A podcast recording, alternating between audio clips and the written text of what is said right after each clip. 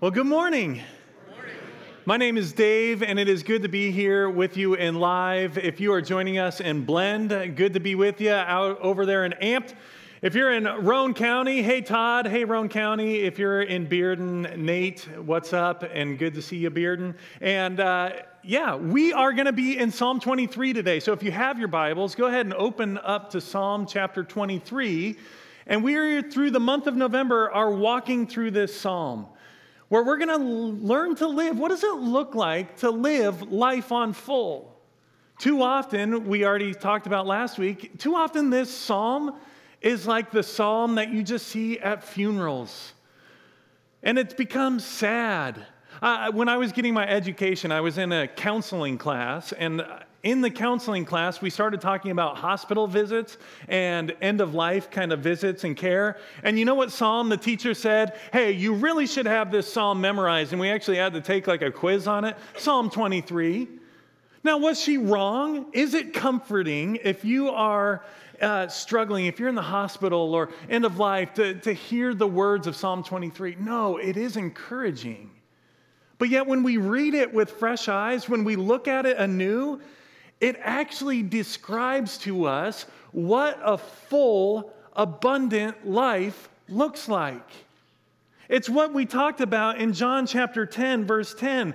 We saw it last week when Jesus says, I have come that they may have life and have it abundantly.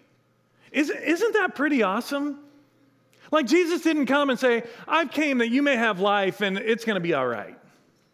No, I've come that you may have life and have it abundantly, not like someday abundantly, like right here, right now, abundantly.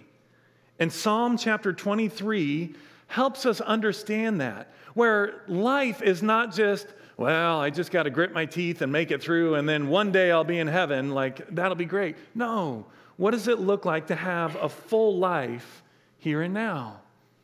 I like the way we looked at this last week where a commentator in his, in his psalm commentary says this James, James Hamilton writes, Yahweh, the good shepherd who led his people out of Egypt and through the wilderness to the land of promise, that same Yahweh is also the one that protected David. Yahweh, the Good Shepherd, then became incarnate, and Jesus, the Good Shepherd, has led his people out of slavery to sin by accomplishing the new and greater Exodus. Jesus shepherds us through the wilderness to the new and greater land of promise, the new heavens and the new earth. Isn't that a great description? That Jesus is the one leading us. Last week we saw that Jesus is leading, and this week our big idea is right in line with that. Our big idea this week is I can experience life on full when I trust, and that's going to be a key phrase when I trust that Jesus is my provider.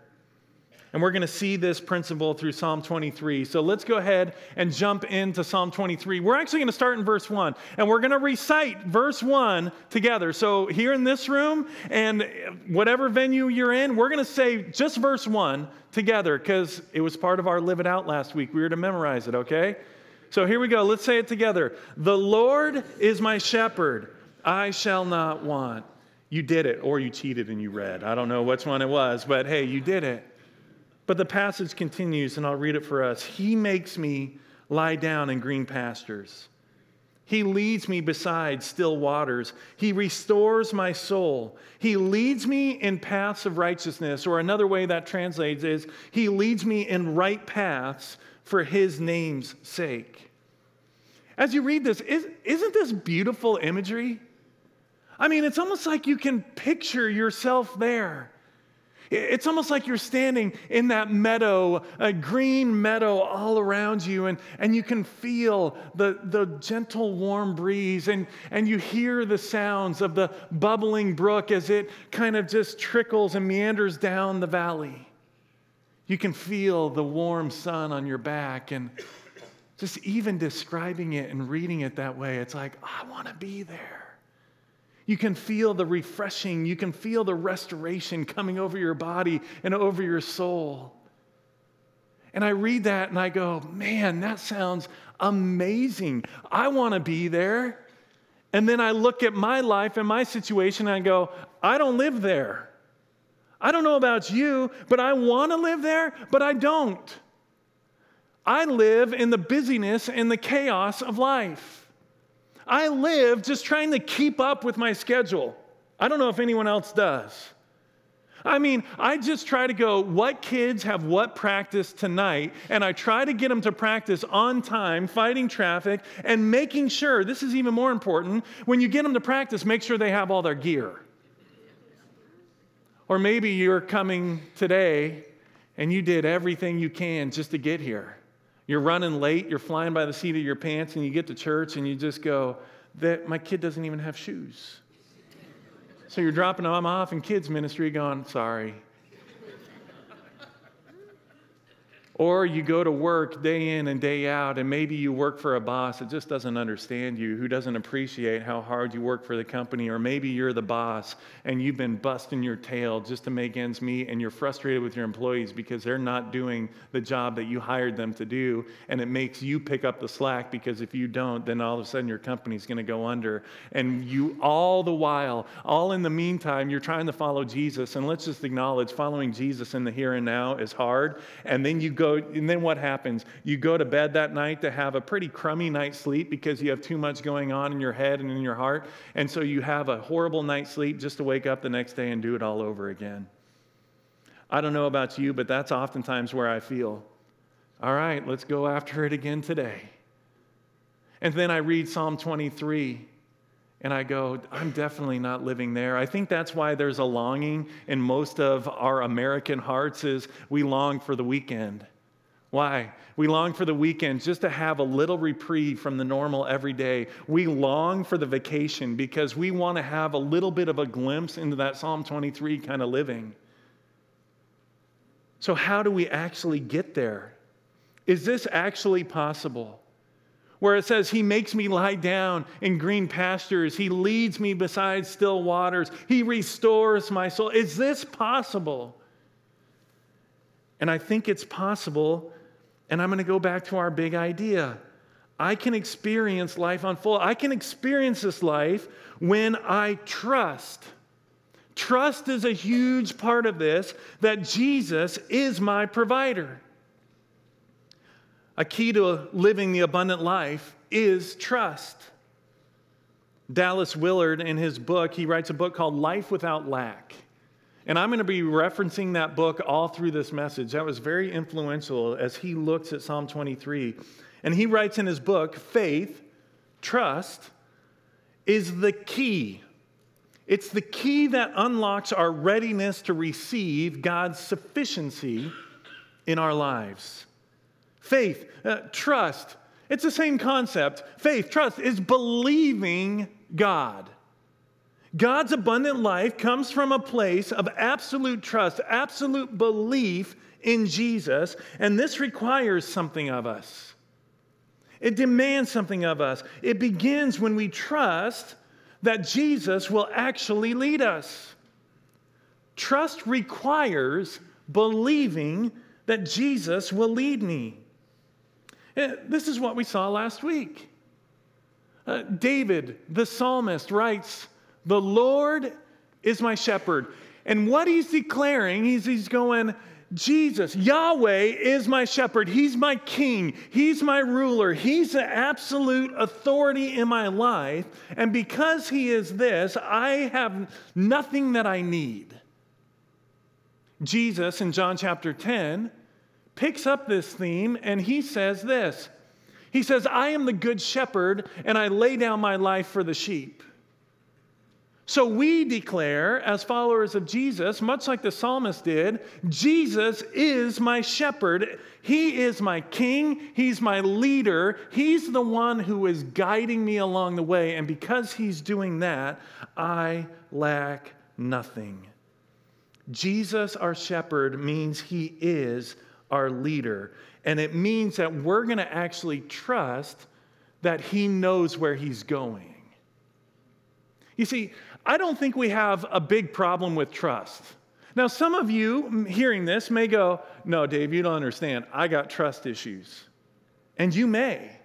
You may have been burned a lot of times, but I would still contend that you don't have, you still trust. Here's what's going to happen after this service today you are going to say hi to a few people. Maybe you'll go over to the cafe, get a coffee, whatever. But ultimately, what you're going to do is you're going to walk back out to your car and you are going to put that key in the ignition. Actually, you don't even have to do that anymore. You just like press a button now, fancy car. You're going to go out and you're going to trust that your car starts. And you're going to trust that as that car starts, you're going to drive out of here and you're going to drive to that restaurant that you wanted to go to for lunch. And you're going to trust that that lunch is going to be good. Then you're going to trust that as you get back in your car, it's going to drive you back home. And the only time that trust is broken is if you have a dead battery or something goes wrong with your car. I don't think trust is the issue. Uh, probably six months to a year ago, my daughter had a soccer tournament in the north side of of um, Atlanta area. And so I brought her down. My wife came down later in the afternoon, and she had games all day. And I had to leave to come back up here, and my wife and daughter were staying down there in a hotel. And it's nighttime, and we're in the north side of Atlanta, and I don't know my way home. I don't even know really where I'm at. So I do what I think all of us would do is you get back in your car, you pull out your smartphone, you open your Maps app and you just press that button that says what? Home. I press that button, it takes about 5 seconds and it gives you three different routes. I always just choose the fastest one. Bam, hit it. I put on my country music and I start driving. It starts and it's dark it started taking me down these back roads of North Georgia. and guess what? If my phone stopped working, I would be lost. I don't know how like we used to get around without smartphones. I don't know how everyone just wasn't lost all the time. You actually had to read a map. I don't know how to do that. But you know what? Did I ever stress? Nope. It said, hey, turn left here. You know what I did? Turn left. Did I know the name of that street? Nope. Did I care? Nope.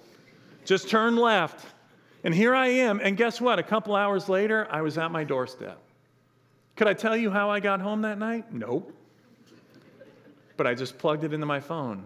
Why is it that I can trust a piece of plastic with an app that's been preloaded? I can trust that no problem to drive me in the dark in a place where I don't know, and I just trust it without even thinking about it. But when it comes to Jesus, the one who created me, the one who is my shepherd, the one who is leading, guiding me, directing me, the one who knows all things, I struggle trusting him. And as I was wrestling with that this week of going, God, why do I struggle trusting you? And I think for me, it comes down to this I don't know where you're going to take me and I don't know if I actually want to go there. And so, as I was wrestling with this, it got me thinking if I were to actually say Psalm 23, like cognitively, I read that psalm, and, and in my head, I go, yeah, yeah, yeah, I agree with that. The Lord is my shepherd, He's the one leading me. But if I actually said this psalm in the way I, in which I actually live my life, it would sound a lot different. It would sound something like this I am my own leader. And I know what I need to make my life work. I think if that, that would be the honest cry of my heart. I know what I need. I, I can lead myself. I know what I want. I know what I desire. In that same book, Dallas Willard, he has this quote in there, and when I read it, I went, oh my gosh, it's me. He said this human desire is infinite by nature. Human desire is infinite by nature. I have infinite desire. I always want things. And it stems from the fact of I know what's good for me, and so I know what things in my life will actually make me happy and will lead me in the direction that I want to go. If I just had the bigger boat or the next level boat, the newer boat with the, with the ballast and all the things, and I, then I could really surf without a way, that would make me, that would fulfill me. But if I had that, I would need a new truck because I need a truck to be able to pull it. And if I had that, I would need the bigger house because then that would satisfy. I can put that boat in the garage and then I wouldn't have to winterize it. And if I just had the bigger TV, I have bad eyes, I really do. And I've tried to even use that to get a bigger TV. I'm like, babe, I can't see that. I think I need the, the bigger one. She's like, no, we're okay. I just think if I just had the next thing, the next thing, the next thing, the next thing. But the problem is, is human desire is infinite, by nature, and all that stuff actually never really actually satisfies. So you get the new boat, and guess what happens? In three to five years, it's old. You get the new truck, and what happens? It starts getting miles racked up on it, and then you keep having to take it to the shop still, like every other car you've ever had. It doesn't actually satisfy. And what does it lead to? It leads to I want the next thing, I want the next thing, because I want to make my life work. And what that shows is that I don't actually have a trust in Jesus, that He is the one actually leading me to experience life on full despite our situations, it means that we trust that Jesus, our good shepherd, he is the one who's actually leading us and he knows where he's going. And if he is actually leading us, it requires us to trust that Jesus is going to provide for me as well. I got to trust that he is going to be providing for me. Now, sheep, Psalm 23, the Lord is my shepherd. It, it by even saying shepherd, it means that we're sheep. And let's acknowledge sheep. They ain't very smart, are they? I mean, think about a sheep. They have no defensive mechanism. Plants have defensive mechanisms, sheep don't. You want to know the sheep's defensive mechanism? The flock. Danger, run into the flock. And if that doesn't work, the only other defensive mechanism a sheep has is to run away. And as a sheep, you got to be going, I got to be faster than the sheep next to me because it's my only way out. Sheep have no defense. And you know what? They can't actually even lead themselves. They won't lay down, they won't relax. They actually don't have a great sense of being able to find good food and water for them. They'll just wander to their death. In a book, uh, A Shepherd Looks at Psalm 23, an author, Phillip Keller, writes about his experience as a shepherd. And he essentially writes that in order for sheep to lay down and to relax, there's several things that has to take place. There has to, they, have to be, they have to be free of any fear of a predator. They can't have fear. Uh, there can't be any friction amongst the flock. If there's friction amongst the flock, they won't lay down. They have to be free of being pestered by flies. If flies are just circling and bothering them, they won't relax, they won't lay down. And they have to be free of hunger. If they have hunger, they'll never relax or lay down.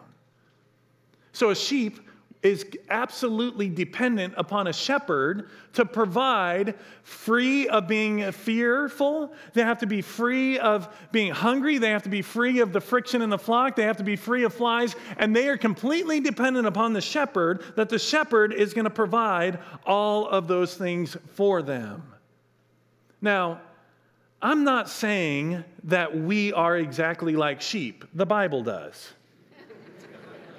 It's not me because I'm a sheep too. And what it is telling us is that we have to be completely dependent upon the shepherd to take care of us so that we can actually enter rest, that we can actually have refreshment in the life, that we can actually experience restoration. The good shepherd is going to provide all that. But what does that mean? That if we follow Jesus, that he's going to provide for our physical needs? And I would say, yes. Yeah, if we're following Jesus, I'm going to trust that He is going to provide all the physical needs that I, that I need. Not all the physical things I want, but all the things that I truly actually need.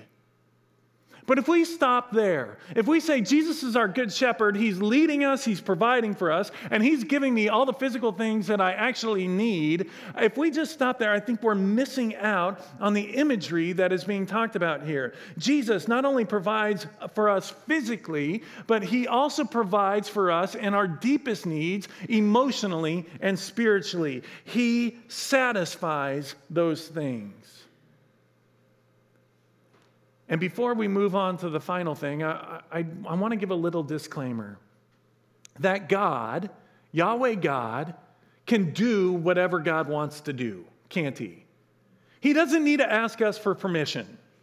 So if He wants to provide for you by sending a check to you in the mail because you've been struggling and you've been crying out, God, I don't even know how I'm going to make rent this month. And a check comes in the mail and you go, Oh my gosh, God, you provided for me. Or maybe you've been struggling and you've been walking through the deep valley that we're going to be looking at in the next week or so.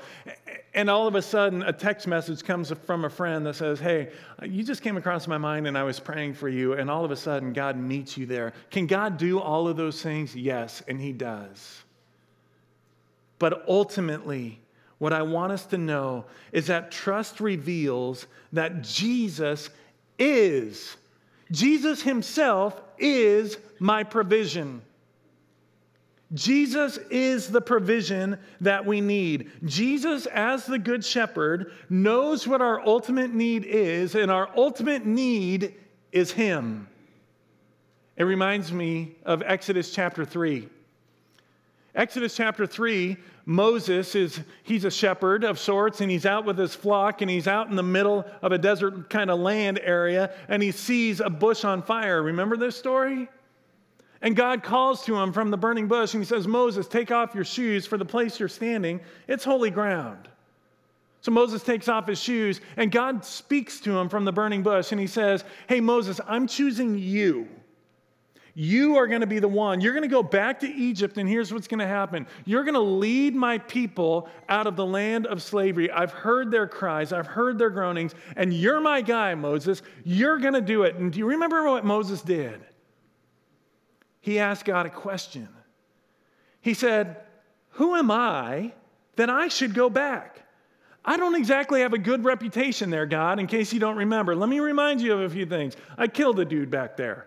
Bad news. They're after me. Who am I that I should go? And you know what's fascinating? God doesn't even entertain the question of who am I because it doesn't matter. God chose him, and God says, Yeah, Moses, that's beside the point. I'm with you my presence is going with you. And because my presence is going with you, you have everything you need to accomplish what I'm sending you out to do. God's, God's solution to our deepest need is always Himself. So if we understand that, that will shape the way in which we read Psalm 23, 1 through 3. Jesus is my shepherd. I lack nothing. Why? Because he's given everything for me. He makes me lie down in green pastures. He leads me beside still waters. He restores my soul. He leads me down right paths for his name's sake. Look at all the things He does. And when we understand that He is our provision, when we are close to the shepherd, when we're connected to Jesus, it's not that we need a green valley. It's not that we need a vacation. We need Jesus. And when we're close to Jesus, we experience the rest and restoration and refreshment to our soul that our soul needs. It's only in staying close to the shepherd. But that kind of trust it's a really big trust, isn't it? That's a really big trust. And as I was studying for this message, and I was reading through Dallas Willard's book, he actually gives a grid for faith, for trust. And as I went through this grid, I found it extremely helpful to go, oh, there's a progression of trust. Now, trust is a gift from God, He, he gives it. And He loves when we trust Him. And so I'm going to give you a, a grid of three ways that most of us often trust God. And I want you to hear something. They are not bad, okay?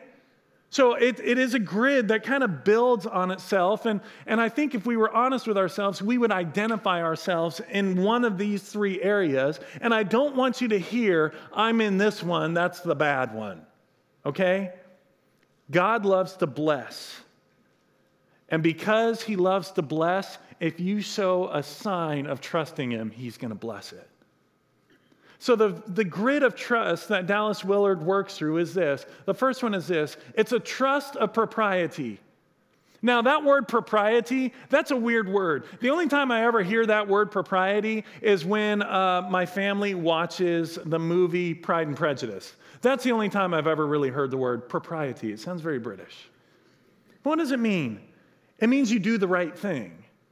Uh, I act in the right way. And a trust of propriety says this God, I trust you, and because I trust you, I am going to do the right thing, and because I do the right thing, then you are going to do the right thing by me.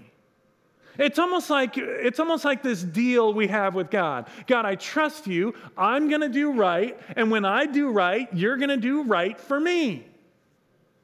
It's kind of this quid pro quo thing. I'll do my part, God, and you do your part, and, and we'll live in this happy, great kind of relationship. And I think, honestly, a lot of Christians, followers of Jesus, relate with God that way. I'm doing the right thing. God, you're going to do the right thing by me. And you know what? The truth is, it works until it doesn't. It works until we think we've been doing the right thing, and all of a sudden, the rug gets pulled out from under us, and we look at God and we go, Hold on a second, God. I did the right thing. I did, I lived the right way. I made the right decisions. I'm serving you. I'm following you. I did the right things, and the rug is still pulled out from under me. You didn't uphold your end of the bargain. And it's in this moment that we have a crisis of faith, a crisis of trust. And it's in this moment that we will turn one of two ways. We will either say, I'm out of here, God didn't hold up his end of the bargain. And being in ministry as long as I've had through youth ministry, through adult ministry, this is oftentimes where people say, I tried Christianity and it didn't work for me. Because I did my part God, you didn't do your part. But it can lead us one of two ways. When the rug is pulled out from under us, it can lead us to a place of going, I'm out of here, or it can lead us to a place of greater trust. And it's the trust that Dallas Willard calls the trust of desperation.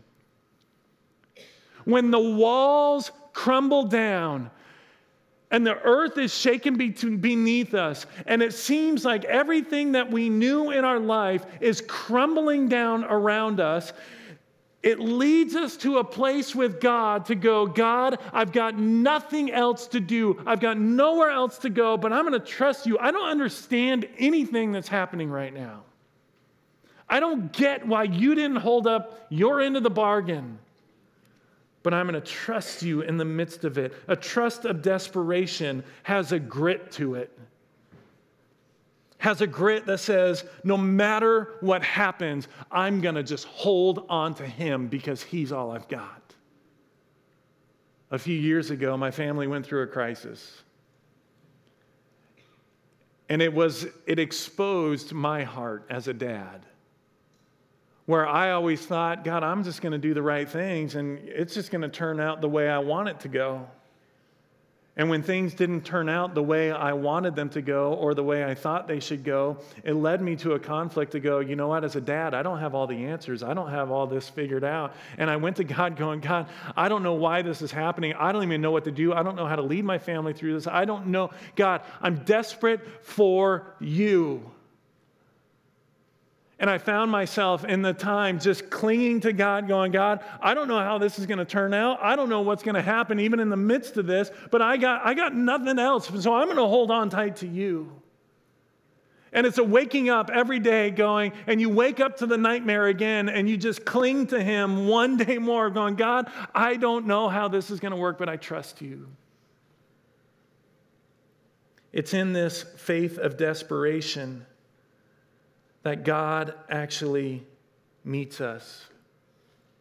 Dallas Willard writes this about the faith of desperation when you have nowhere else to turn except to God, and you turn to Him, your faith of desperation, listen to this, will meet the fullness of God and you will taste the life without lack as you discover the depths of the faith of sufficiency. When you cling to Yahweh, when you cling to Jesus as the shepherd of your soul, He meets you in all his fullness. And you know what happens? Your situation may not change, but you're changed in the midst of your situation because you encounter the fullness of God, and it takes us to a place that Dallas Willard calls the trust of sufficiency.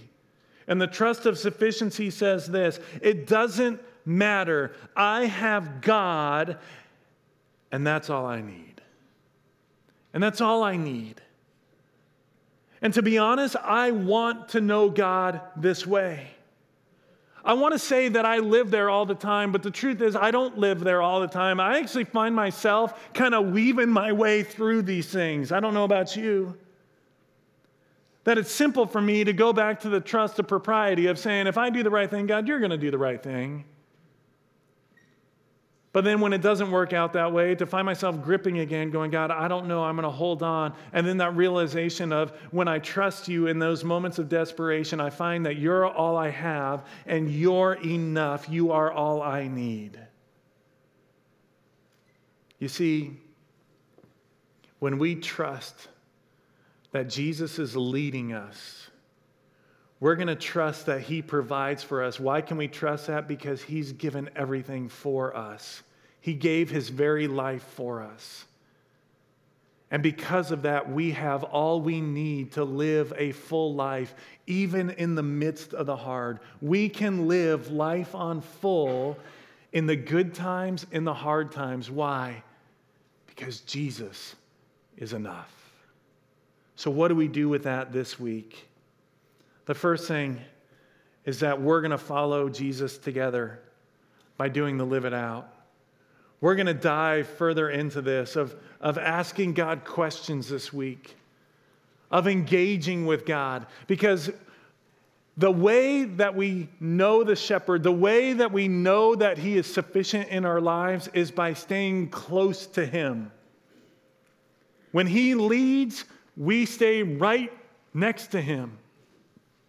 And the live it out is a tool for us to stay right with our shepherd, to be in lockstep with where he's going. And when we're in lockstep and close to him, when we walk through the deep valley, when we walk through those times of desperation, when we are close to the shepherd and he takes us by the hand, we realize in those moments he's enough. And the only way that we can prepare for those times of desperation is by living faithfully day in, day out in the mundane.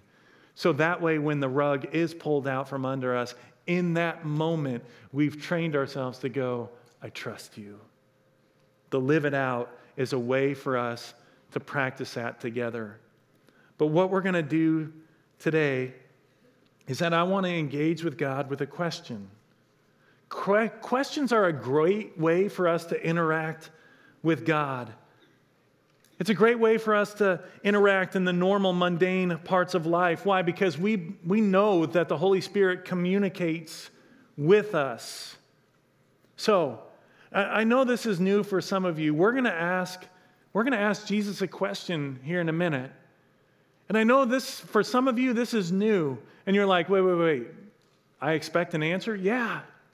God communicates. And here's what I'm going to ask you to do. When, when I ask that question, we're going to give you a chance to reflect. And whatever is the first things that begin to come across your mind, it might be a phrase, it might be these, a sentence that comes to your mind, it might be a passage of scripture. Write it down. It might be, you might start thinking about something. You're like, oh, I'm not very spiritual. I'm thinking about something random. Ask God the next question why am I thinking about that? Write it down. Don't discount the things that come to your mind. Why? Because when we ask God a question, we expect that He's going to communicate back, and oftentimes it passes directly through our minds. So here's the question that we're going to ask Jesus today. The question is this Where are you calling me to trust you as my provision? Where are you calling me to trust you as my provision? So I'm going to pray for us, and then I'm going to give you about 30 seconds, a minute to process with God that question. So, Jesus, we come and we say, You are our provision, you're our provider. And so we trust that even now, You're going to speak to us. It's in Jesus' name we pray. Amen.